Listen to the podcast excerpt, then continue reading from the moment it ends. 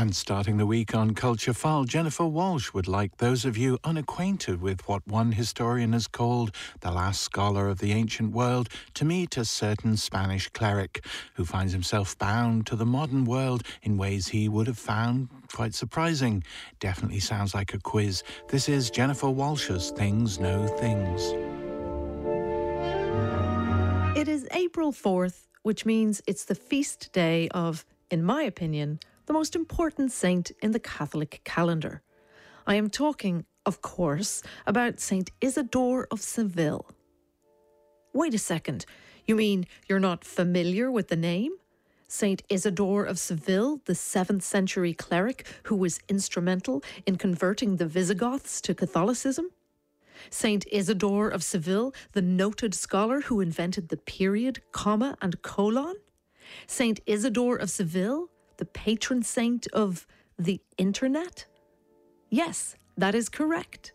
Saint Isidore of Seville, a medieval monk, is the patron saint of students, computer users, i.e., all of humankind, but most importantly, the patron saint of the environment we live through, with, and in the World Wide Web.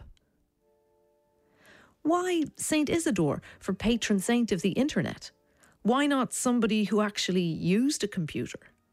Well, St. Isidore is most famous for his etymologies, an etymological encyclopedia which covers everything from grammar, maths, geometry, and music to languages, animals, geography, agriculture, and food. Etymologies was an indispensable reference book in the Middle Ages, considered by many scholars to be the most influential book other than the Bible. St. Isidore drew on hundreds of sources to write slash compile etymologies, and it functioned like a medieval Wikipedia for over a thousand years, albeit with some errors. The entry on Ireland starts off strong, describing Hibernia as an island next to Britannia, narrower in its expansive land but more fertile in its site, which, well, yes, we are indeed much more fertile than Britannia, thanks very much.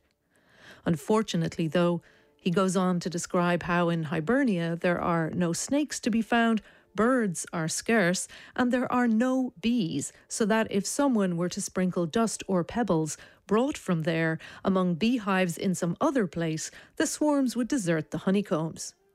False information in Post St. Isidore, Snopes would be displeased.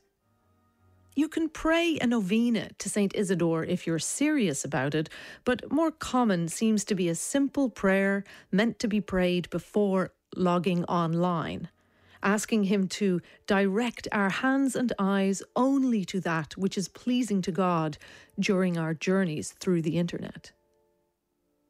I'm not a religious person, but it makes me wonder what we as people might pray for to better our journeys through the internet that our inboxes be empty, that our ad blockers be robust, that our data belong to us and only us forever and ever. Amen.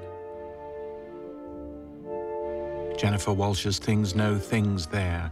And April 28th at the National Concert Hall in Dublin sees the world premiere of Jennifer Walshe's Personhood with Andreas Borregaard accordion along with the Oslo Sinfonietta. That's part of this year's New Music Dublin Festival, all the details of which on newmusicdublin.ie.